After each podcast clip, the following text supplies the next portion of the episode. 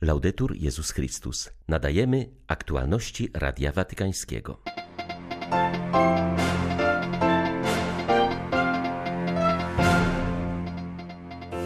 Ojciec Święty wystosował orędzie na Światowy Dzień Chorego. W niektórych rozwiniętych krajach panuje kultura odrzucenia, a życie nie zawsze jest uznawane za godne przyjęcia, zaś katolickie placówki służby zdrowia mogą być przykładem troski o każde istnienie, napisał Franciszek.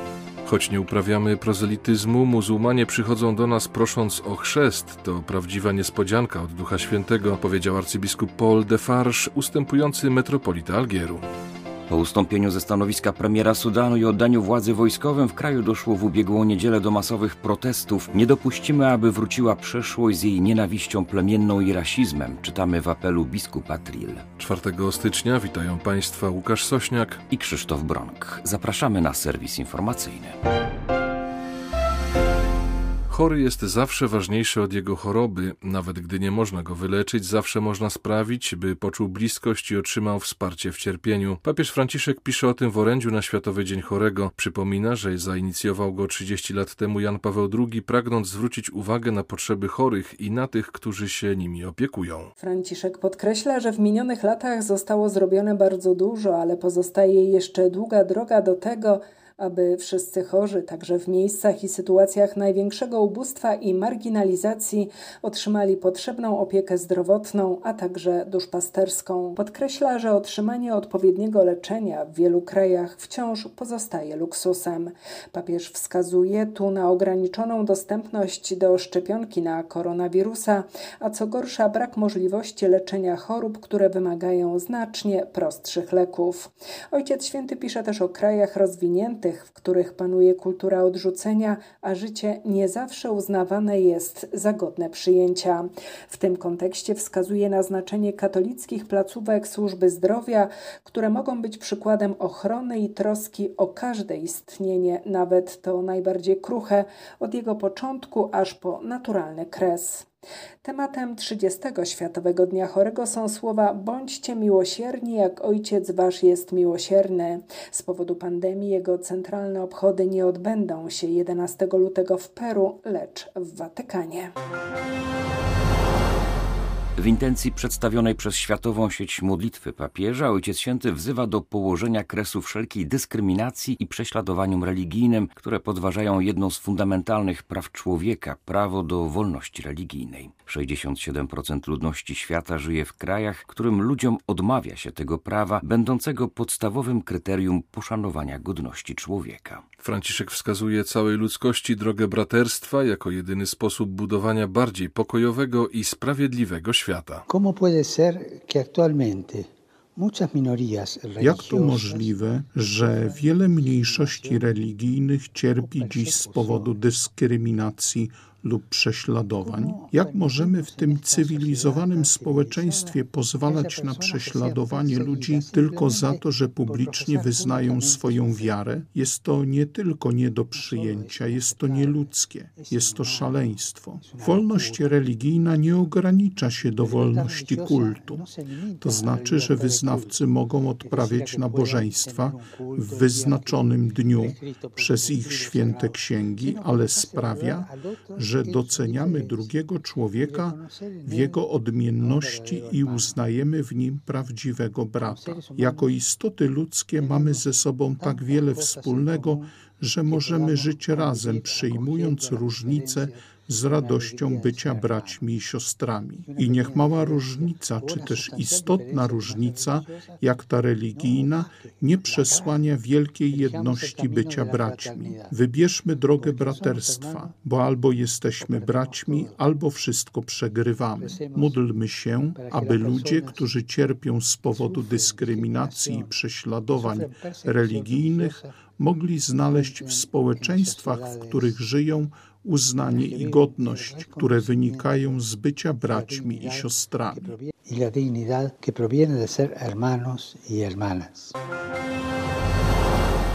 Muzułmanie, którzy proszą o chrzest, to prawdziwa niespodzianka Ducha Świętego. My bowiem nie uprawiamy żadnego prozelityzmu. Oni sami zgłaszają się do nas, wyznaje arcybiskup Paul de Farge, ustępujący metropolita Algieru, podsumowując w rozmowie z Radiem Watykańskim swą pasterską posługę. Za najważniejsze wydarzenie w tym okresie uznaje beatyfikację 19 męczenników, w tym biskupa Piera Claverie oraz trapistów z Tiberin. Nasz Kościół został silnie naznaczony przez ich śmierć i beatyfikację. Oni są uosobieniem naszego powołania, którym chcemy żyć, mówi arcybiskup de Farge. Przyznaje, że w Algierii bardziej widzialna jest działalność chrześcijan ewangelikalnych. My, jako katolicy, nie uprawiamy prozelityzmu. Nasze podejście do islamu jest bardziej pozytywne. Doceniamy duchowy wymiar islamu, ale w pełni respektujemy świadectwo, które dają nasi bracia protestanci, zapewnia ustępujący metropolita Algieru. Dodaje zarazem, że choć Kościół katolicki nie dąży do pozyskiwania nowych wyznawców, stale zgłaszają się do niego muzułmanie, którzy proszą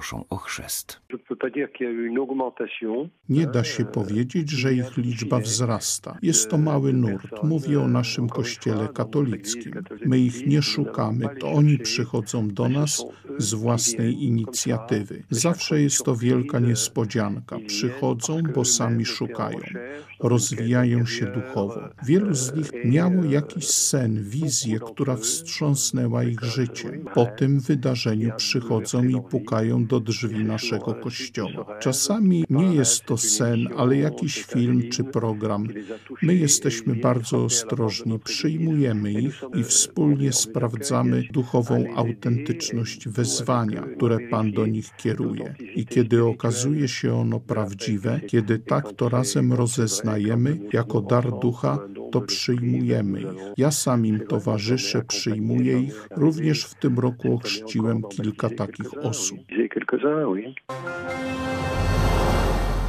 Biskup Yunan Trille Kuku podkreślił pilną potrzebę zachowania spokoju i zapewnienia bezpieczeństwa wszystkim mieszkańcom Sudanu. Kraj przeżywa poważny kryzys polityczny. Pod koniec października doszło w nim do wojskowego zamachu stanu. 2 stycznia ze stanowiska zrezygnował premier Abdallah Hamdok, a władza znów przeszła w ręce wojskowych, co zdaniem biskupa Al-Ubajid obniża poziom bezpieczeństwa w całym Sudanie. Każdego dnia rośnie napięcie, dochodzi do protestów i krwawych zamieszek, do których wzywa opozycja. W niedzielę tysiące ludzi protestowało na ulicach stołecznego Hartumu przeciwko rządom generała Al-Burhana. Istnieje obawa, że wojskowi mogą doprowadzić do krwawej rozprawy z protestującymi. Musimy zwrócić się do Boga, który uczy nas przebaczania i stawania się lepszymi ludźmi, napisał hierarcha. Podkreślił, że obalony reżim dyktatora Omara al-Bashira był dyskryminujący i wykluczający duże grupy społeczne. Sudan, do którego dążymy, jest lepszy dzięki równości wszystkich Sudańczyków i wspólnej pracy na rzecz budowania lepszej rzeczywistości. Nie dopuśćmy, aby wróciła przeszłość z jej nienawiścią plemienną i rasizmem, czytamy w orędziu biskupa Trille.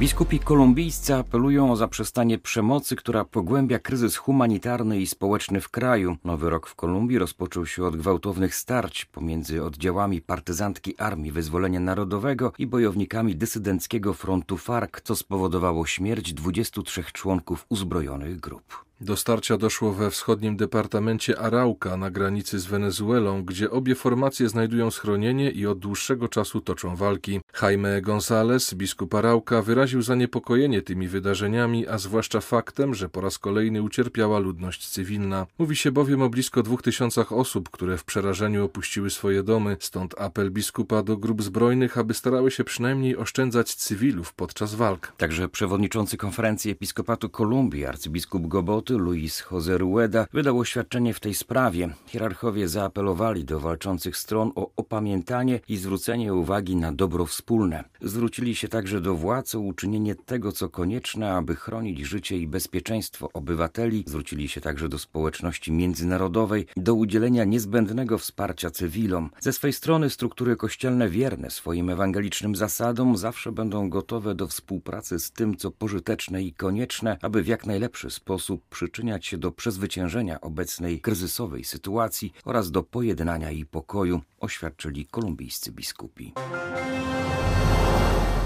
Kardynał Wedrago wezwał Kościół w Afryce do opowiedzenia się po stronie cierpiących. Zaapelował do Komisji Sprawiedliwości i Pokoju poszczególnych episkopatów o wzmożenie wysiłków na rzecz ubogich, wykluczonych i zmarginalizowanych. W Kościele afrykańskim musi zwyciężyć solidarność, napisał w orędziu noworocznym metropolita Ouagadougou. Zaznaczył, że to właśnie episkopaty i lokalne caritas są zobowiązane do podnoszenia świadomości mieszkańców Afryki na temat sprawiedliwości społecznej i stawania w obronie praw człowieka. Bez solidarności nie osiągniemy odnowy gospodarczej, nie spłacimy długów, które duszą nasze kraje i nie pokonamy głodu zabijającego naszych bliskich, napisał kardynał Uwe Drago. Purpurat zauważył, że Afryka jest obecnie przytłoczona skutkami pandemii oraz bezsensowną przemocą, która przyniosła tysiące zabitych i stała się przyczyną wewnętrznych przesiedleń. Modlę się za uchodźców, ofiary bratobójczych wojen i terroryzmu, aby znalazło się rozwiązanie, które pozwoli im wyjść z cienia śmierci, czytamy w orędziu. Przewodniczący sympozjum konferencji episkopatów Afryki i Madagaskaru wezwał wszystkich mieszkańców Afryki do budowania mostów braterstwa i urzeczywistniania kultury troski.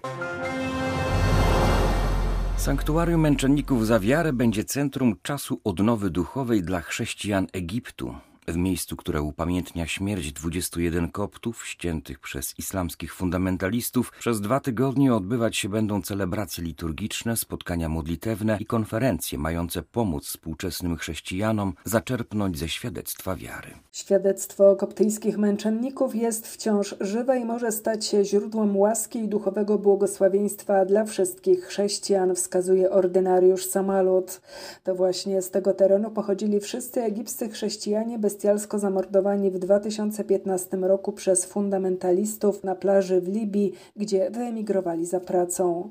Biskup przypomina, że umierali oni z imieniem Jezusa na ustach, wybaczając swym oprawcom. Zaledwie kilka tygodni po śmierci zostali wpisani do Księgi Świętych i Męczenników Kościoła Koptyjskiego. Dedykowano im też sanktuarium Męczenników za wiarę.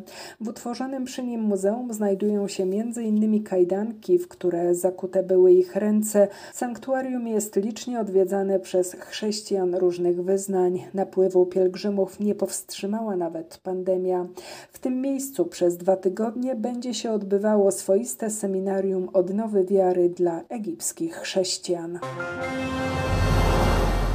Dziesięcioletni konflikt w Syrii zdewastował kraj. Z tego powodu cierpią ludzie, a szczególnie młodzież, która jest niemal całkowicie pozbawiona nadziei na lepszą przyszłość. Nasze jezuickie rozeznawanie jest tu wyjątkowo trudne. Jak pomóc młodym ludziom wybierać, jeśli nie mają z czego, stwierdza jezuita ojciec Vincent de Bocoudre. Homs było trzecim co do wielkości miastem w Syrii i zostało najbardziej zdewastowane przez trwający 10 lat konflikt. Dziś jezuici walczą o to, by dać miejscowej młodzieży szansę na lepszą przyszłość. Przy jezuickiej parafii w tym mieście młodzi chrześcijanie, ale także muzułmanie spotykają się prawie codziennie, by wziąć udział w wielu zajęciach organizowanych przez jezuitów. Ojciec Vincent każdego dnia spotyka ludzi, którzy borykają się z brakiem pracy, perspektyw na przyszłość i nadziei. Wspieramy ich jak tylko możemy, staramy się im pomagać duchowo i cierpimy razem z nimi, mówi jezuita i wyjaśnia, że jego wspólnota niesie pomoc około tysiącu młodych ludzi, którzy spotykają się, by uprawiać sport, uczestniczyć w zajęciach teatralnych,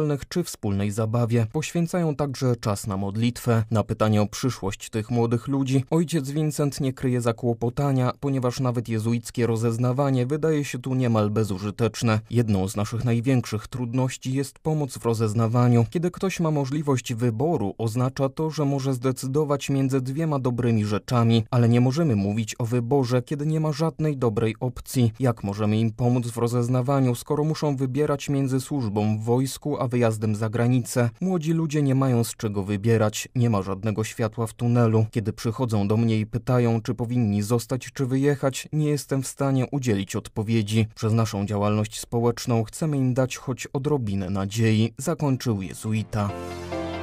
Były to aktualności Radia Watykańskiego. Laudetur Jezus Chrystus.